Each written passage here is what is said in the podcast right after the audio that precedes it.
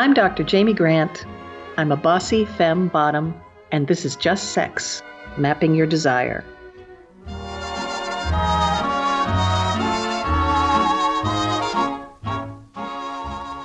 I'm excited to bring two mappers to the podcast today Alexis Pauline Gumbs, a widely known and read black feminist futurist and self described love evangelist. What could be better for our podcast? whose work includes the anthology Revolutionary Mothering and her poetic speculative fiction M Archive and Spill. Alexis has many ardent followers, and I count myself lucky to be among them. Also joining us today is Sean Godera, a black feminist spiritual leader, filmmaker, poet, and creator of what I think of as revolutionary new forms of learning and celebration at the intersection of art and spirit, including Mobile Homecoming and the Black Feminist Film School. It's Sangodare. Oh, shit. Sorry. Ready to go. Ready to go. Also joining us is Sangodare, a black feminist spiritual leader, fem- filmmaker, poet, and creator of what I think of as revolutionary new forms of learning and celebration at the intersection of art and spirit, including Mobile Homecoming and the Black Feminist Film School. Alexis and Sean Godare are also long term beloveds. And I'm excited to have our first life partners on the podcast today. Hello. Hello. Thank you so much for being here. Thank you so much having for thinking of us. If you could introduce yourself to our listeners with three descriptors of your desire, as we do in the workshop, and then any other important information that you want our listeners to know about you. hmm I can go first. I'm Alexis Pauline Gumbs, and I am a queer black troublemaker. And I thought about my descriptors, and I was like, I often had different ones for Mhm. desire mapping Yep. workshops, and then I was like, but actually, those are my values. Like, I realized that even in engaging the desire mapping descriptors, it was about like trying to get desirability for myself Mm-hmm. out of other people. And I was like, actually, who I want to be in the bedroom is who I want to be in the world, and that's queer black troublemaker. Yes. okay. Uh, I'm Sangodare, and uh, my three descriptors are healing love, um, ceremony, Mm. and the color purple. So the color, the book, the film. the the Broadway musical. Mm, Maybe not. it. that's where I draw the line. Amazing. So we worked on desire mapping many years ago. You were both on the, the panel for the Institute one year. Um, and then you've just gone on to do so many creative, spiritual, revolutionary projects together. I wonder if you can tell our listeners a little bit about how spirit and desire sort of threaded through your work or anything that comes to mind about sort of how that how you built on that. Well, yeah, I think spirit and desire definitely flows through our work.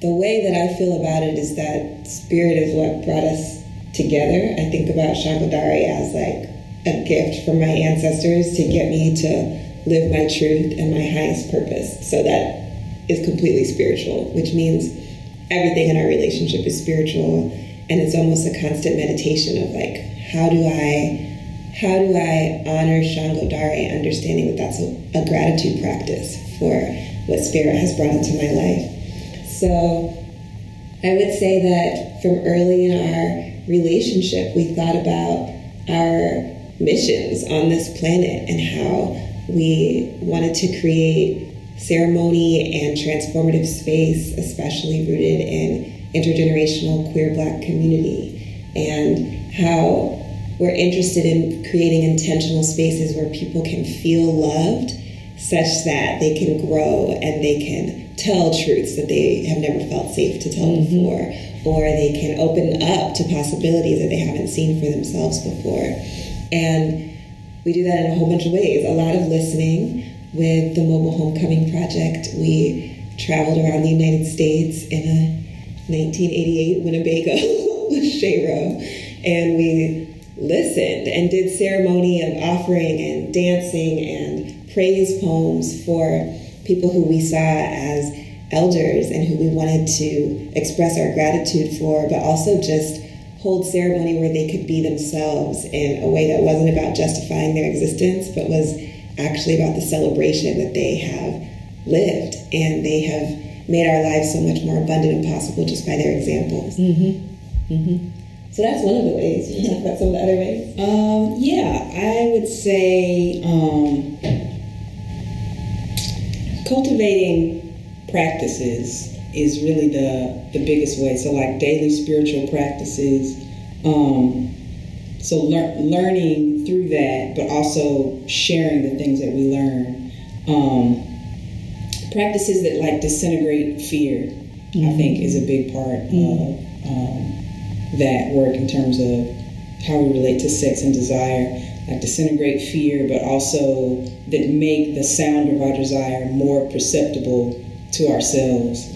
Um, and yes, I think that looks like mostly morning spiritual practice and um, and like in community with other people, like really creating spaces that are safe enough or at least just sweet enough for them to be able to be to be vulnerable and express. And I feel like it's a feedback loop when you can do that for yourself in your partnership or in community, and then it's like, well, they said that truth. Well, I can offer a truth. Well, they said that truth. Well, I can, well then now I'm telling my whole truth. Um, so I think that that's um, one thing. And um, I think within that, though, a practice of, at least for me, having really specific and strong boundaries, um, especially as someone that people look to as a leader, uh, spiritual leader in particular, and then I'm getting into my eldership, and um, you know, not knowing where the line is and still not wanting to get even close to the line. I think that that's also an important part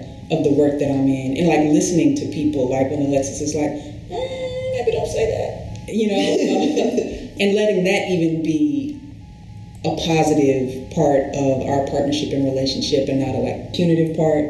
Well said. So many rich things there. One of the things that really jumped out at me though was when you said sweet.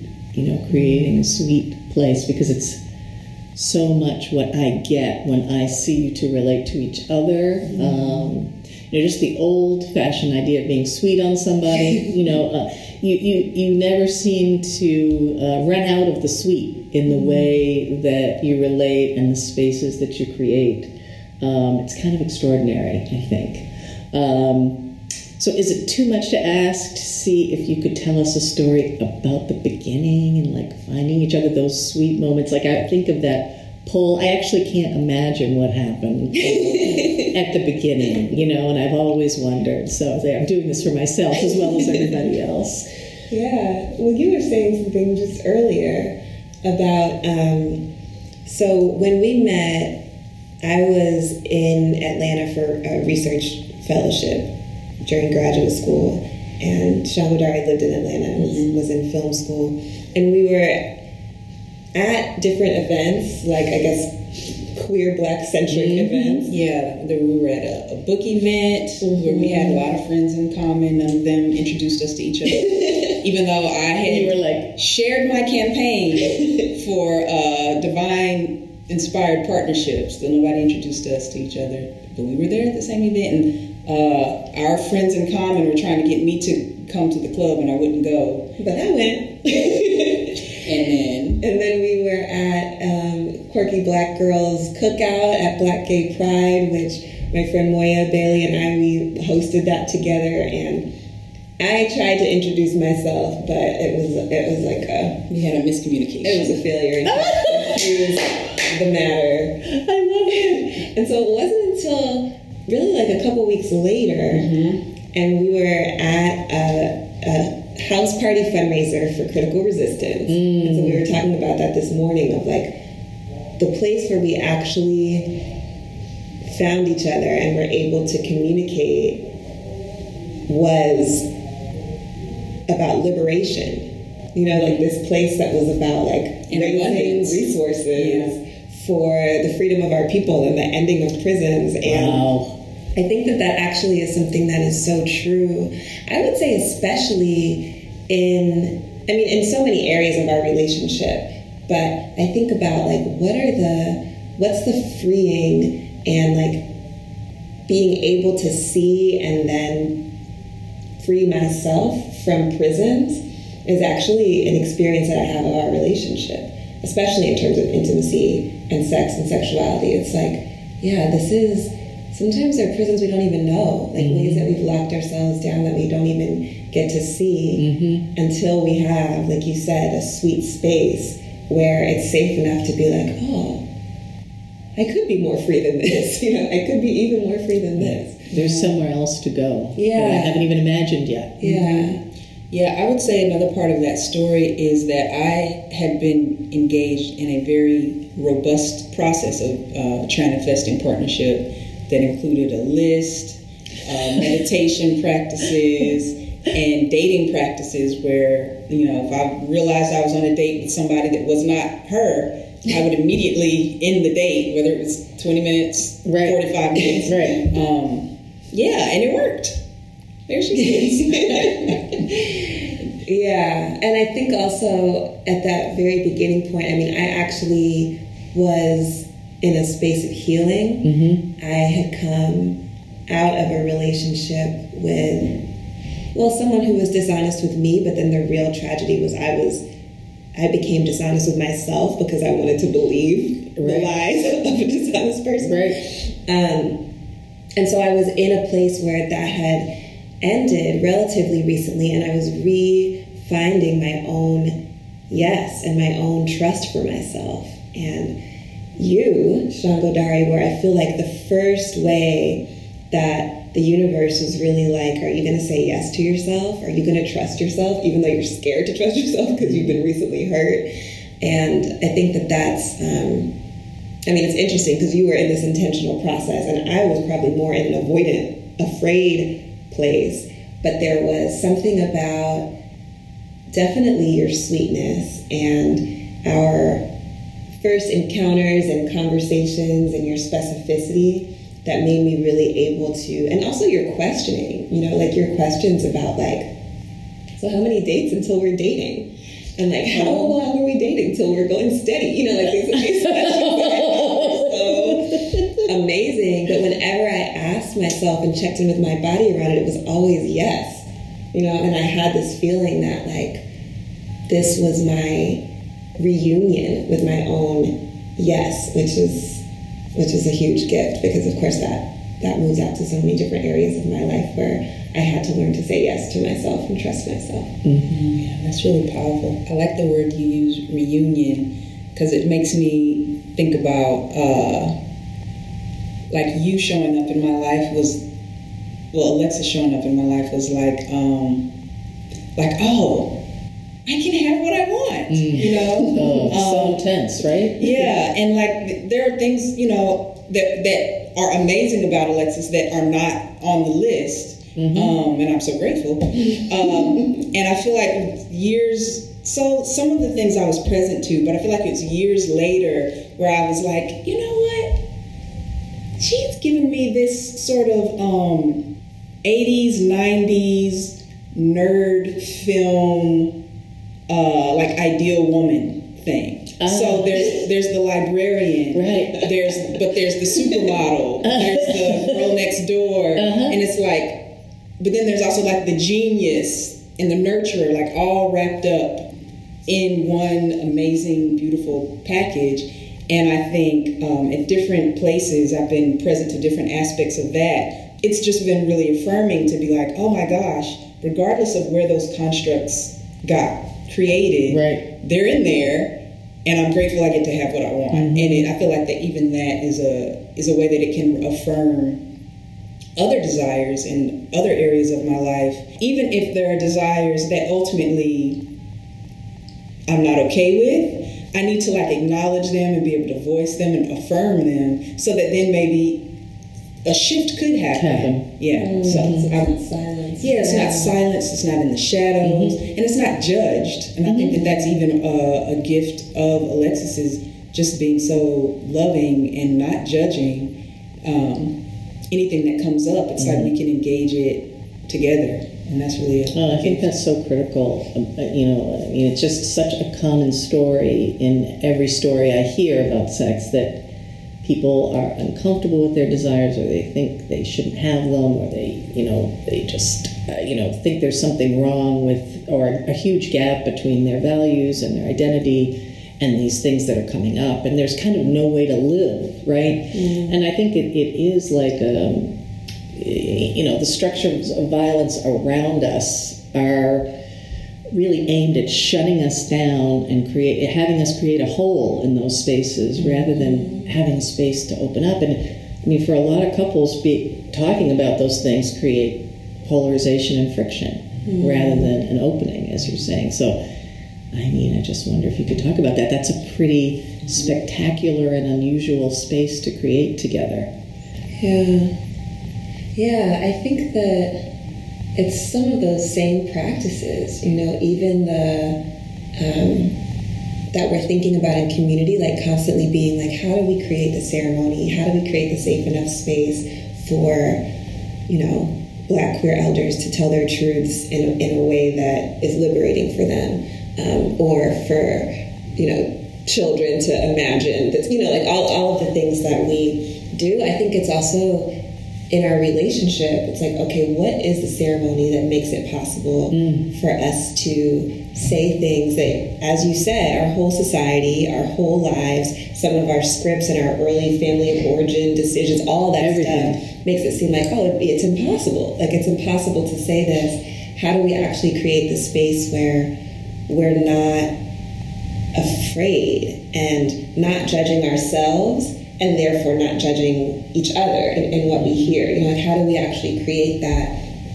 I think our shared belief that it's always possible to create that has been a huge blessing. I mean, so now this is this is our twelfth year of yes. love together, and I think that that's something that we've had the whole time. You know, like I remember I remember being in, um, we were in an intimate space, but I was like shut down and I didn't know how to talk about it. And I remember this was early in our relationship. You were like, okay, well, tell me, how do you feel? And I was like, I don't know how to tell you. And you said, what's the first letter? Oh. And that was so amazing to me because first of all, it was okay that I didn't know how to say it. You know, like there was an acceptance in that that was transformative for me and beyond my judgment of myself. You know, like I'm a person who's supposed to know what to say. You know, like I got a PhD in English, right? For goodness sake. People hire me. People hire me to right? say things. Like, this is my whole job.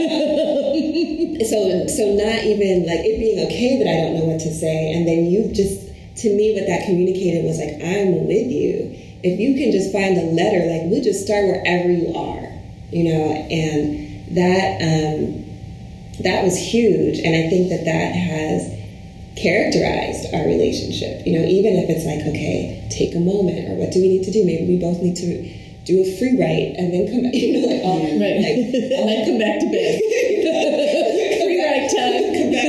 Yeah, clarify some things. You know, it's um, yeah. I just think that level of patience has has sparked the type of self love and the type of generosity that, as you said, Jamie, I think our society is like, don't. No. don't be patient with yourself. Don't be patient with other people. You know, like. No, and, and if you say the thing, you're going to lose everything. Mm-hmm. You know, uh, I, I mean, I just really, I started to cry hearing that. Just say the letter. I'm going to just have to I just need a moment. it's so beautiful, you know. And in my practice with couples, so often how I feel when we start is that one or both of them are so afraid that they're going to say something that just is impossible mm-hmm. for them as a pair that's just going to destroy everything. Mm-hmm. So, you know, creating that space together, it is the revolutionary work you do everywhere else. Mm-hmm. You know, I mean, it's just really beautiful to hear it like down on the micro, mm-hmm. you know? Yeah. I mean, I think there was another time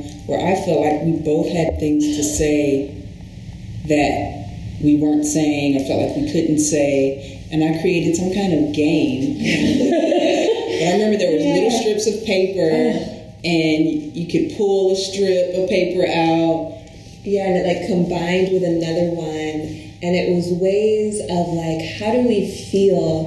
And I think, like, I remember there was one that you offered that was like I don't know, like a space alien. Um, mm. But it was like a way to tell this story of what has the internalized impact been of like in my queerness, in my gender queerness, being feeling not only misunderstood but like not understandable. You know, like what has that impact been on?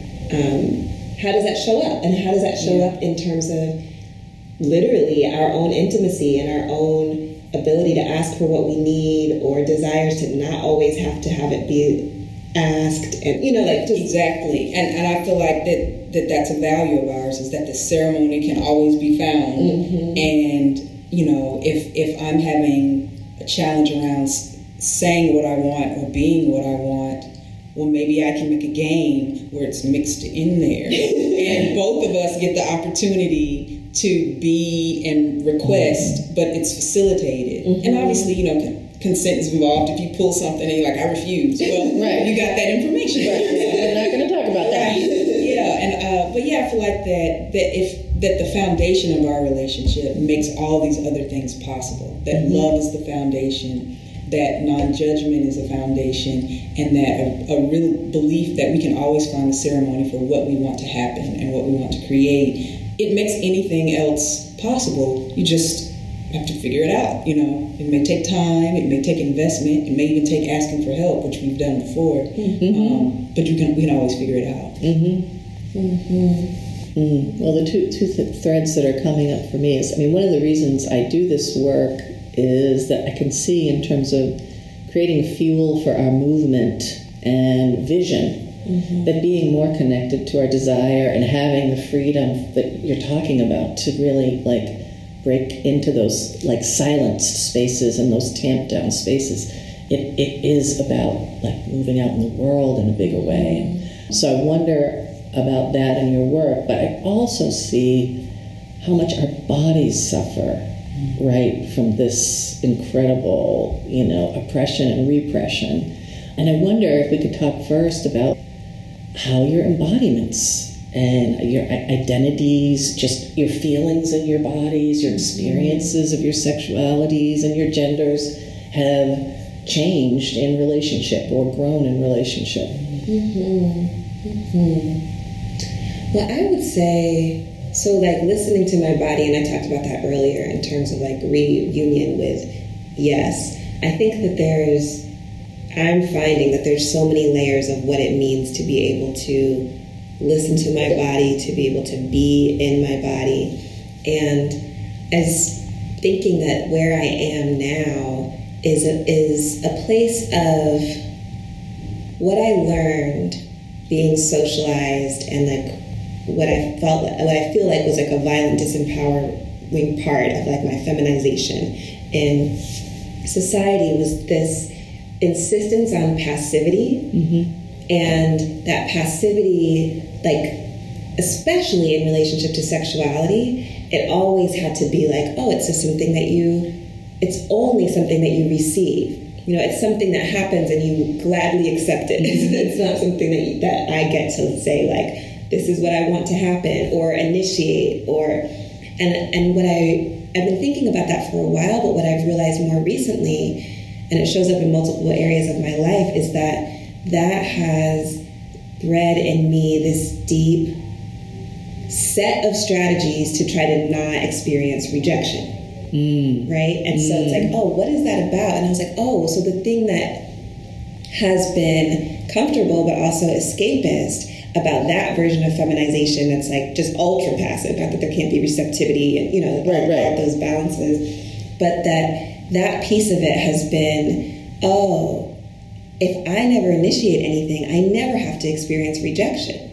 Mm. I might finally learn to reject something. but that's a whole different thing than actually being vulnerable enough to risk rejection by speaking what I want or making a first move. You know, like that. Yes. That's like yes. a really, really deep socialization, and it shows up. It shows up in relationship to sexuality, but then being able to see that makes me see, oh, it shows up so many different areas. Right. You know, right. like it, it can show up in really any form of confrontation, any, you know, it's so amazing because, of course, as Audre Lorde teaches us, our silence will not protect us. Mm-hmm. However, I can think about silences in family relationships and conflicts that yeah. are part of my life right now. I can think about what it means to wait and see um, and not to say that there's not times where it's great to wait right. and see, and, there, and there's wisdom. But just to have our lives constructed as a wait right. and see prospect. Yeah. Right. And like, oh, I'm doing that because I because I feel like that will protect my heart, but I'm caging my heart at the same time. We did this writing activity in a, a workshop I facilitated last week, and it was called Rib Cage, and it was like, what are those things I do? Mm to protect my heart and this work of, of seeing between like there are things I do to protect my heart that are like boundaries and right. this is something that's self-loving to me to be protecting my heart in right. a generative way and then there are other things that are for me show up as not intentional that show up as escapist where i'm protecting my heart just of like fear of its full expression mm-hmm. and fear especially of rejection and so I think that that's something that is so interesting to me because it's had me think, that's what had me think even differently about my descriptors for today because I was like, oh yeah, there's something major going on where if I if if the um, socialization of patriarchal femininity that I have been raised into says you don't have actually any power to assert anything you just have to try to like low key manipulate what other people are going to assert to you, right? Because you're going to have to accept it, right? But maybe you can maybe, like, maybe you can get something. you know you what need. I'm saying? Yeah. I was like, oh yeah. Even I don't even fully remember what my um, descriptor was for the desire mapping workshop, but I was like, it was that. Like that was my relationship to it. It was like managing other people's perceptions of me, mm. and um, subordinating my own intentions and actual desires and values to this place that, that's mani- that's manipulative and to me that's separate from from source and like the truth which is that I have my own connection to the source of everything you know like that I'm participating in creation mm-hmm. and I'm creating my own life and I get to create a world and ceremonies to be in together with people as opposed to I just have to mitigate and manage this context that already exists mm-hmm. and I just got to deal with. Mm-hmm. You know, and and that's something that unfortunately I think is a dominant narrative about sex and sexuality. Like you deal with it, especially from a feminized perspective. Yeah. So it's something that yes. you deal with. It's something where there's this like. Yeah. This energy coming from outside of you that's masculine and it's more powerful than you, and you just have to deal with it and manage it mm-hmm. and manipulate it and maybe deceive it and contort it or right, right. You know, like whatever survive it mm-hmm. survive it yeah absolutely so yeah i think that so listening that has nothing to do with listening to my body right mm-hmm. like that's definitely a very much in my head place of like figure it out manage try to protect yourself from having to even deal with what it is to have a body in, in mm-hmm. this world and there's something so amazing that's possible when it's like okay but because I am embodied, I always have the I always have the power to ask, what do I want? I could trust that. Yes. But it's also a practice. And um, there's, a, there's a major unlearning that's linked to that practice. Yeah, I think a lot has changed. So thankfully, Alexis showed up after I was sort of initiated into black feminism by taking a black feminist thought and theory class at seminary in theology school at Emory. Thank you, Dr. Beth. so I was my my masculinity had already started to be sort of destabilized, mm-hmm. um, thankfully, because it was a sort of you know I'm a I'm a very happy person, but and loving person, but like in college people would say, you know, I was mean. Like, why does why do they why think I am mean? Mm-hmm. Yeah. What I, you know, came to understand is that, you know, there's this sort of like butch uh, mean mug and this, you know, still talking about protection, protecting yourself because right. of fear. And so I, I had that from, you know, the clothes that I wore, the way, the spaces that I would be in, the relationships I would be in, the places I would go, just every part of life a lot of just rigid, constructed masculinities. I don't think I have to say enough. We kind of know the range of what that type of thing looks like. I think that being in relationship with Alexis and just her extreme desire, extreme, uh, deep desire.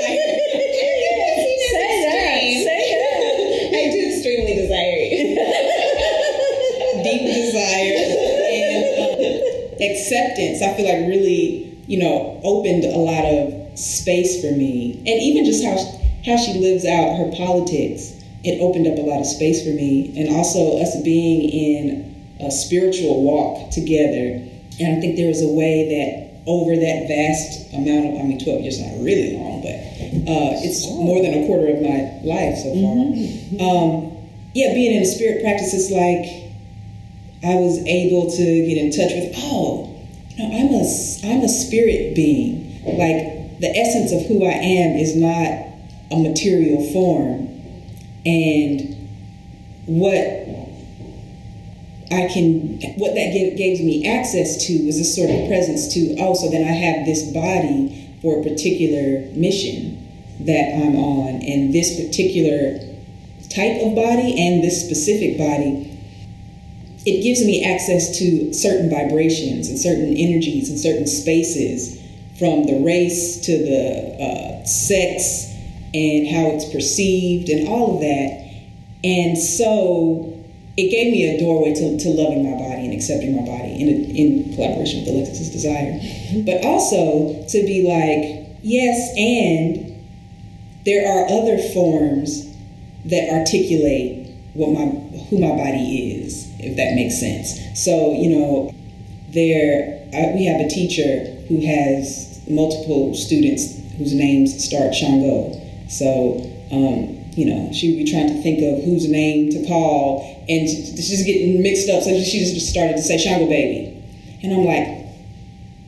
Okay, like that kind of touches my BOI energy, my boy energy is like this maybe not sexed Mm, young person. Or, or it could be you know a little boy or a little girl but there's that energy of like playfulness and naivete and and things that i feel like gave me access to destabilizing this sort of rigid masculinity. And then i think through my orisha practice thinking about how you know there are forces of nature that can be embodied that i can identify with that maybe are a, a far leap from Shango Baby and Sangodare. So I guess I guess really what the conclusion of that journey is is that there's so much space and space for how I experience my body, experience gender, and I get to play with that. Mm-hmm. And I get to invite other people into that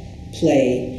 It just feels really liberating. It creates an opportunity for me to express desire and express sexuality and intimacy bigger than what society has created my mm-hmm. identity to be in my head. Because you know those old tapes still play. Oh my God, yes. But if I can, if I can put on, you know, you know, a Shango hat, or I can put on a Julia hat, or I can put on a Shango baby hat, it's like, no, it's okay because you're over here. It's like again, I had I found the ceremonies for myself mm-hmm. to step outside of my own fears and mm-hmm. blocks and limitations.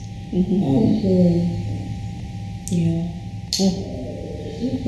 It's just so amazing to hear this because hearing your story about sort of the, the the violence of feminizing, sort of telling you you can never initiate, you can never create your own. But I mean, there are very few people in my life who I look to who have created a path that is unlike anything else and helps me think I can break out of things. And you are one of those people, right? And so it's like you know here you are as someone who very publicly, obviously to many of us, do this every day. You've just created a path, you know, that's not your typical PhD, blah, blah, right? And yet, you know, it's it's so powerful, the violence of that feminization, mm-hmm. right? To say, I'm going to initiate, I am going to create my sexual path. Mm-hmm. And, and for you too, just that the rigidity of sort of the butch, you know, this this is your identity. Now you can never receive, you can never be mm-hmm. vulnerable, you can never I mean, right? You can, you can never smile, right? Somebody might talk to me. right, right, I smile right. At I think is so beautiful is I think that most people in meeting you and seeing your practice in the world would think, oh, they don't struggle with that. You know what I mean? I struggle with that. Mm-hmm.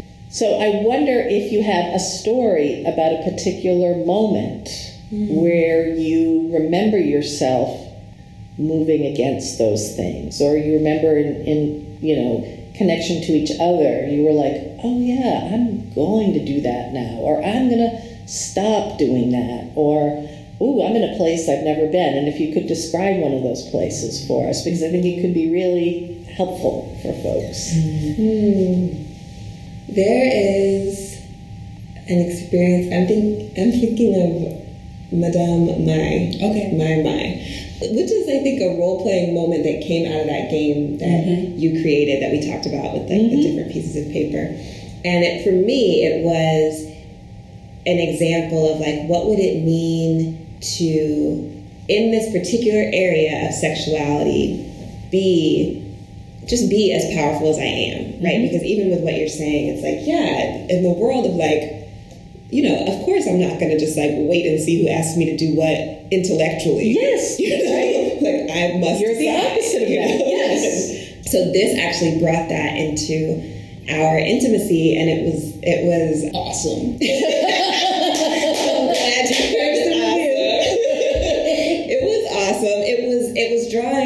actually what's made me feel powerful in the rest of my life. So it's this this character out of role play comes out of a black feminist piece of literature, a short story mm-hmm. by Toni Cade Bambara. I love it. I love it. It's a story called Madame Bai and the Taking of Stone Mountain, which is about Madame Bai is this like incredible teacher who, through this rigorous discipline with this multiracial group of revolutionaries that Toni Cade Bambara has imagined, really transforms their idea of what's possible. Right? It's one of my favorite stories. I recommend it to everyone. Of course, I've found a way to work our into this. And so I embodied, you know, my my my is more like a is my own embodiment of that teacher.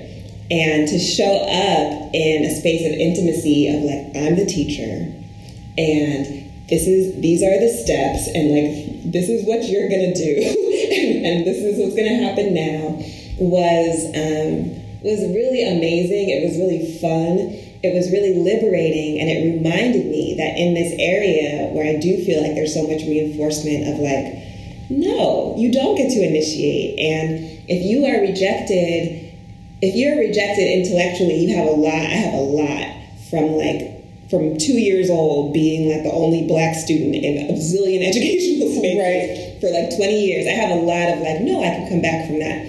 In terms of sexuality, I just don't have a range of experiences of being rejected and coming back from that powerfully. Mm-hmm. And so then it, it needs to become a practice. But fusing those things together and being like, you know what, this is black feminist literature. Like, this is where I live. Like, I know that I'm brilliant in this area. And I feel so powerful in this area. That was a moment where I was like, right.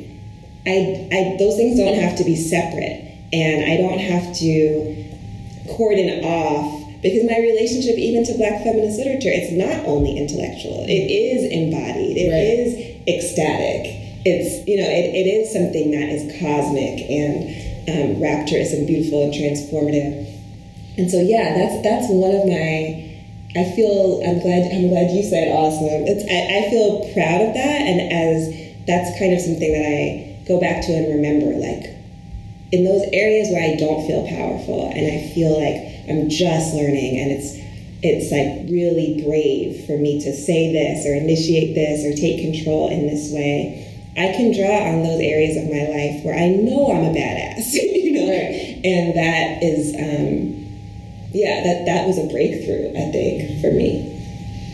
Do you want to talk about your experience of that, and then tell us one of yours? Yeah, Like, I mean, I think that is actually the, the thing that came to my mind, and I was just thinking about how I really wanted to be enrolled in the fantasy, mm-hmm. but I just couldn't stop smiling. I, just- I couldn't not get my lips to close over my teeth. That's really what I remember, and just being like, okay, well, I guess I'm Shango Baby, the student. I'm not being cool. I'm just being very happy. So I so this teacher that I talked about, Oshinike Ankh, who lives in Lexington, Kentucky, had a retreat, and I enrolled my best friend to go with me to this retreat. And we've been hearing about it, I wouldn't say for years, but for many, many months. Um, but you know, it was a, a women only space, a cisgendered women's space. Wow. Mm-hmm. And but I was totally dedicated to my growth and transformation in this area: sensuality, sexuality, Right. uh, gender identity, spiritual practice, and one having that.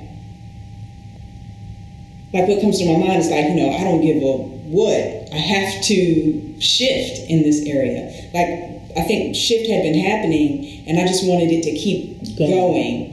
Um, it's like I could see where I could get to, thankfully, because you know so many amazing elders. You can see that okay, this butch elder was here when they were younger, and look where they Right. are Now they're now. here. How did Right. you know? How did they get there? Well, growth, like just to put it shortly.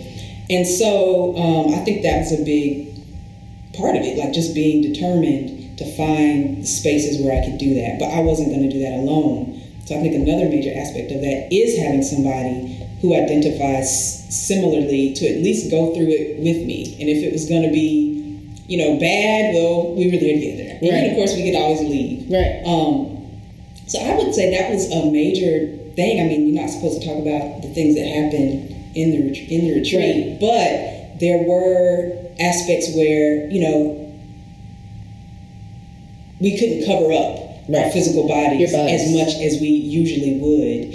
Knowing that it's a safe space and knowing that I'm not the only one having this experience and understanding also that this is something that's happening in my mind and I know I have the power to, sh- to shift that. Mm-hmm. And now, of course, we did a lot of joking and laughing through it, but we did. And I feel like coming home from that, it was like a big offering how I related to my body, how I related to our intimacy, and just so much more willingness to be naked and vulnerable and have, you know, Alexis is a generally curious person. So whatever is open, she's going to explore it. Um, and I feel like that that was that was really a big part of it. I can't think of a specific example of an experience, but I feel like after that, yeah, it just it just shifted for me. And of course, I have days when I'm like, "Don't look at me," but generally, well, one of the yeah. things I love that you're talking about that's so important for longevity in couples, I think, is that you saw this place you wanted to go.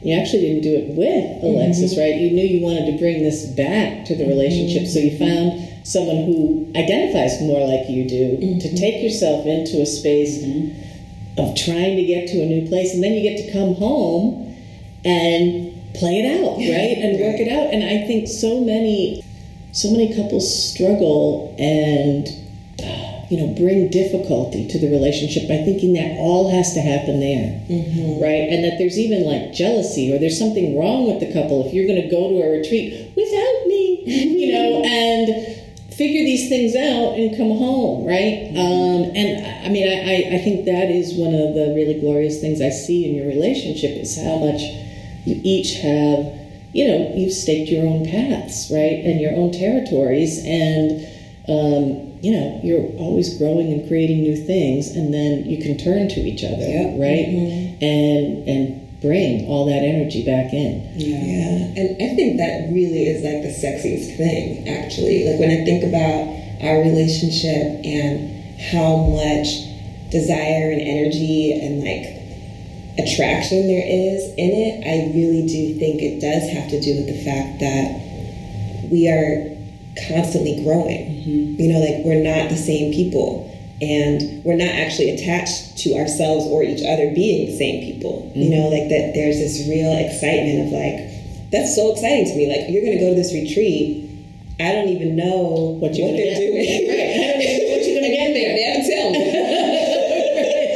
but um, I get to like meet who comes back, you Yes. know, and like knowing that that's from a place, uh, and I get and that, and I know that's going to impact who I am. You know, like I, I think that, as you said, there can be a lot of fear, especially in close, intimate relationships, and and relationships that have provided something major for us. Right, where there can be fear, like if you come back somebody else, but I like who you were. Mm-hmm. Of course, I like who you were.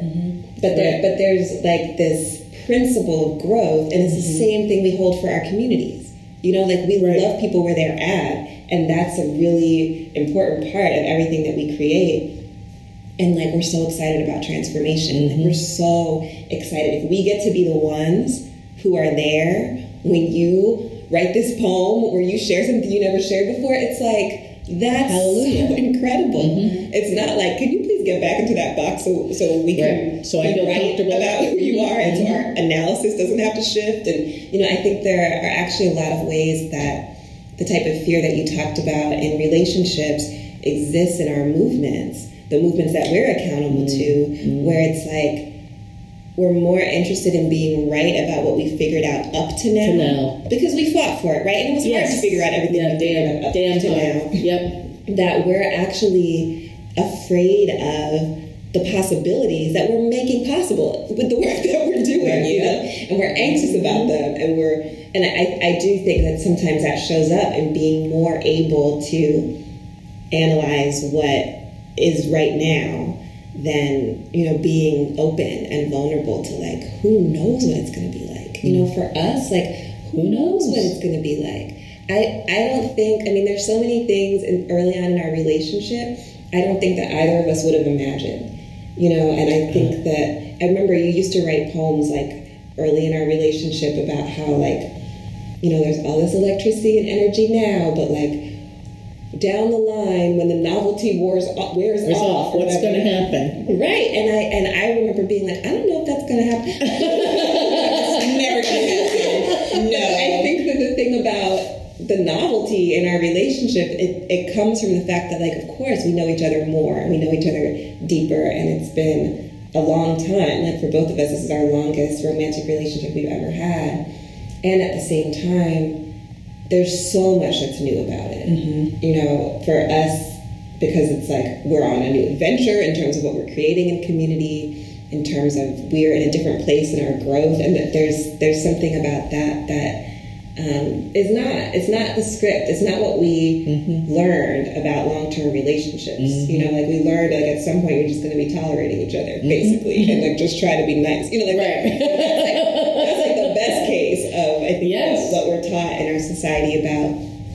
long-term relationships and i don't i mean i never growing up especially as somebody who was like really critical of relationships that i saw around me and that was part of my burgeoning critique of patriarchy i would never think that a relationship that's this long could be this exciting i wouldn't have thought that mm-hmm. you know i would have thought oh maybe it could be comforting maybe Right. it could be stabilizing Right. maybe it could be grounding and it is those things and those things are important too But I wouldn't think it would be like like so much mystery and like what's gonna happen and like what are we gonna do? Who are we gonna be? And who are you gonna be? And who am I? You know?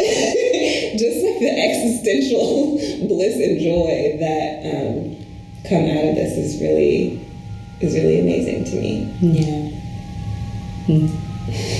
I agree.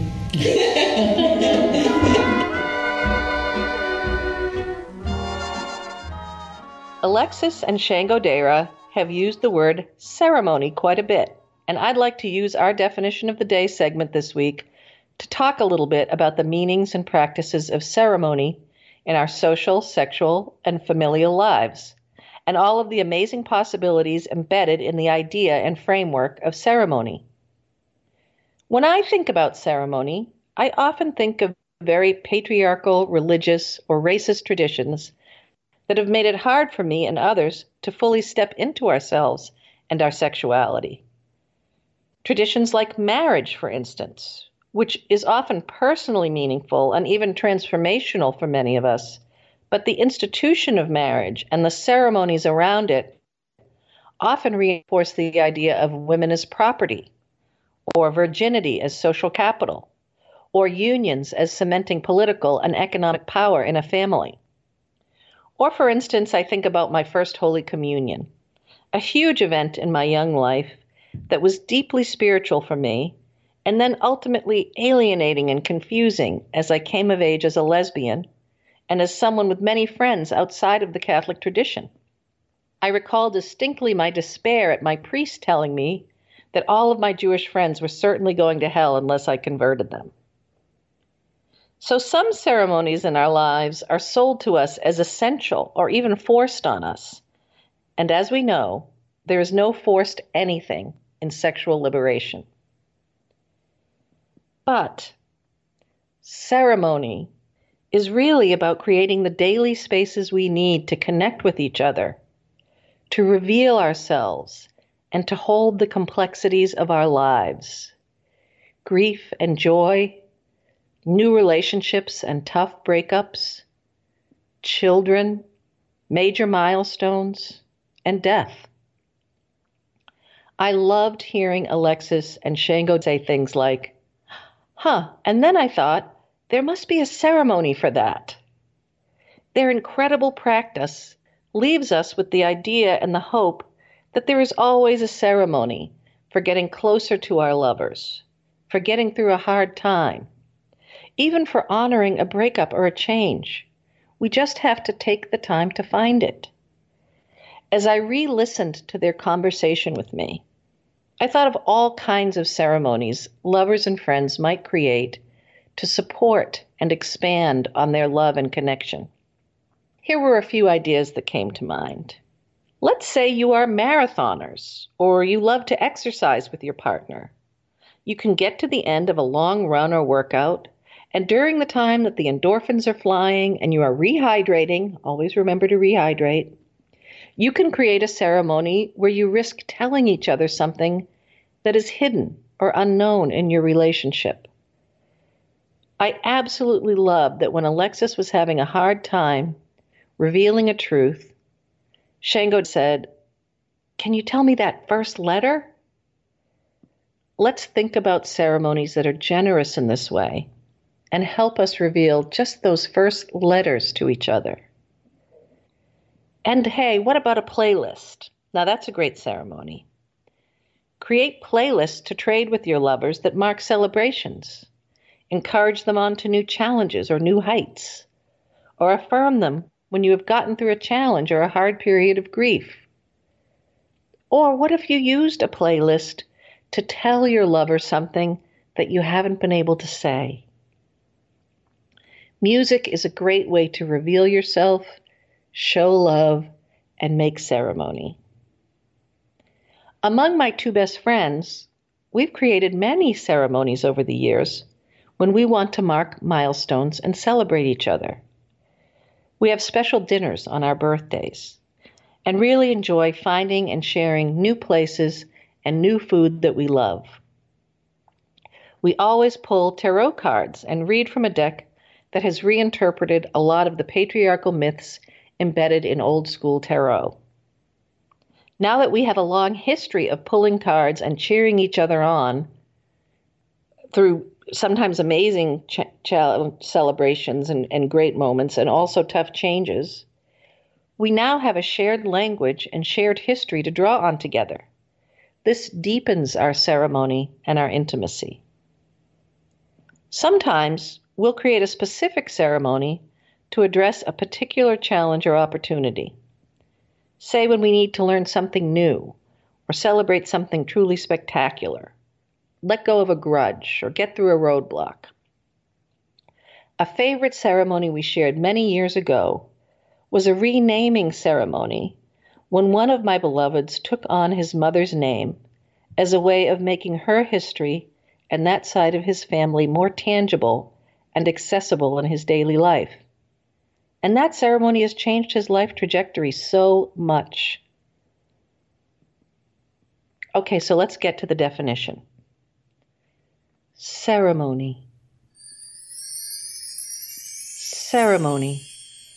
A moment, a conversation, a gathering, a practice, or a process that connects us to ourselves, to each other, and sometimes to our ancestors and the strengths in their stories, in an effort to be more fully present, to take risks, to celebrate one another, and to grow love and resilience. Ceremony. I hope you are taking the time to find yours. Hey, we're going to take a little break from the show to let you know about my fantastic sponsors. First, Grindr for Equality, a global human rights program leveraging the power of our social and sexual connections for LGBTQ liberation rights and safety around the world. Also, I'd like to thank Elizabeth Scott, a longtime desire mapping fan who took the workshop over 10 years ago, a feminist philanthropist based in Minneapolis, Minnesota. And finally, the Freeman Foundation, also one of my long term supporters, a foundation that centers the power of the erotic in LGBTQ liberation work. Thanks, everyone. If you would like some ideas to support your ceremonies, I've included a list of some of my favorites in the notes for this episode. Just click on the Just Sex Podcast link and scroll down below for a list of footnotes. There you can find information about the work of Starhawk and about my new favorite transformative justice book, Beyond Survival, and also the fantastic tarot deck I use with my beloveds, the Slow Holler deck. All that and more.